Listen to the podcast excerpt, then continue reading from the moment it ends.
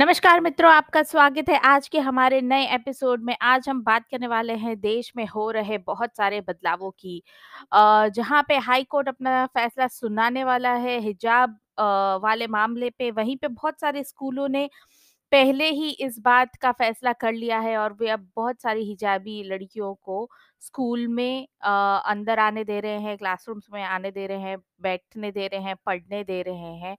वहीं पर बहुत सारी जगहों पे दंगेबाजी हुई और उसी में एक और हिंदू भाई की जान चली गई।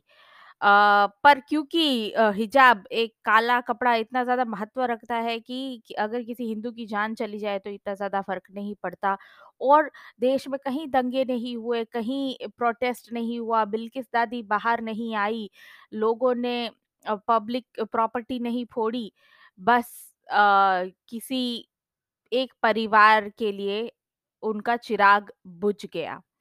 और ये सब क्यों? क्योंकि लड़कियाँ चाहती हैं कि जो ऑपरेसिव ये जो ऑपरेसिव प्रथा है अ, हिजाब पहनने की, जो जहाँ तक देखा जाए तो लड़कियाँ खुद नहीं चाहती, उनके परिवार वाले उन पे फ़ोर्स करना चाहते हैं, फिर भी वे इस बात को लेके अड़ी हुई है।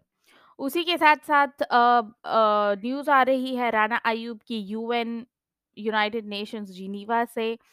अ, मुझे एक बात समझ नहीं आती राना अय्यूब के बारे में कि पहले तो वे पैसे भी ले लेती हैं लोगों से और पैसे ले लेने के बाद फिर उन पैसों का कुछ प्रॉपर अकाउंट्स नहीं देती हैं। जब पकड़ी जाती हैं और अ, उन्हें उनके सारे अकाउंट्स फ्रीज़ कर दिए जाते हैं, उनका पैसा रख लिया जाता है, तब अपनी गलती मान लेने के बजाय वे यूएन यूनाइटेड नेशंस के सामने जाके रोना शुरू कर देती हैं और उनसे गुहार लगाती हैं कि मुझ पे तो बहुत सारे ज़ुल्म हो रहे हैं भारत में और लोग मुझे बहुत सारे मैसेजेस कर रहे हैं और पता नहीं अब फिर से शायद किसी ने पॉर्न वीडियो बना दिया होगा या फिर यही होंगी अ, जो पॉर्न वीडियो बना के अ, पॉपुलैरिटी करने की कोशिश करती होंगी।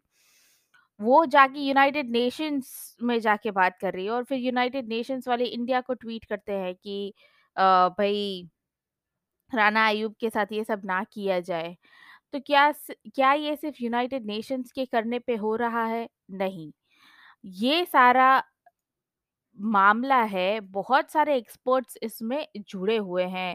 जो वॉशिंगटन पोस्ट नामक एक अफ़गा एक अफ़गा मीडिया हाउस है, एक अखबार है जिसके लिए काम करते हैं।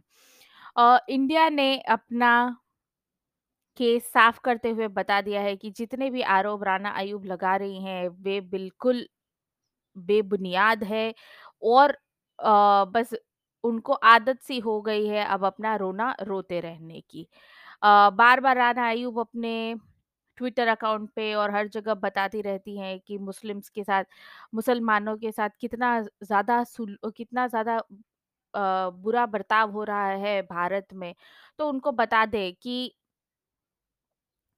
भारत में मुसलमान कई ज़्यादा खुश हैं दूसरे इस्लामिक देशों के कंपैरिज़न में। यहाँ वे अपने हिसाब से अपनी ज़िंदगी जी सकते हैं, फ्रीडम ऑफ़ स्पीच है, औरतें जो चाहें पहन सकती हैं, पढ़ सकती हैं बाज़ारों में आराम से घूम सकती हैं, काम कर सकती हैं, ट्रिपल तलाक को हटा दिया गया है और उनको उनके एजुकेशन को बढ़ावा देने के लिए बहुत सारी चीज़ें अब लाई गई हैं।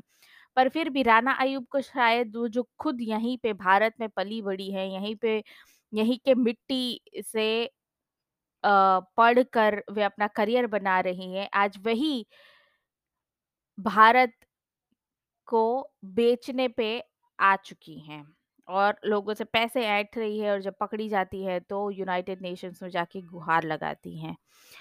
तो ऐसे गद्दार ना कहीं पे ढूँढने नहीं जाने पड़ते, ये हमारे बीच में ही होते हैं। तो हम तो बस यही आशा करेंगे कि भगवान उन्हें सद्बुद्धि दे थोड़ी-सी और उन्हें दिखे कि वे क्या करने की कोशिश कर रही हैं। उसी के साथ आज का एपिसोड हम यही ख़त्म करेंगे।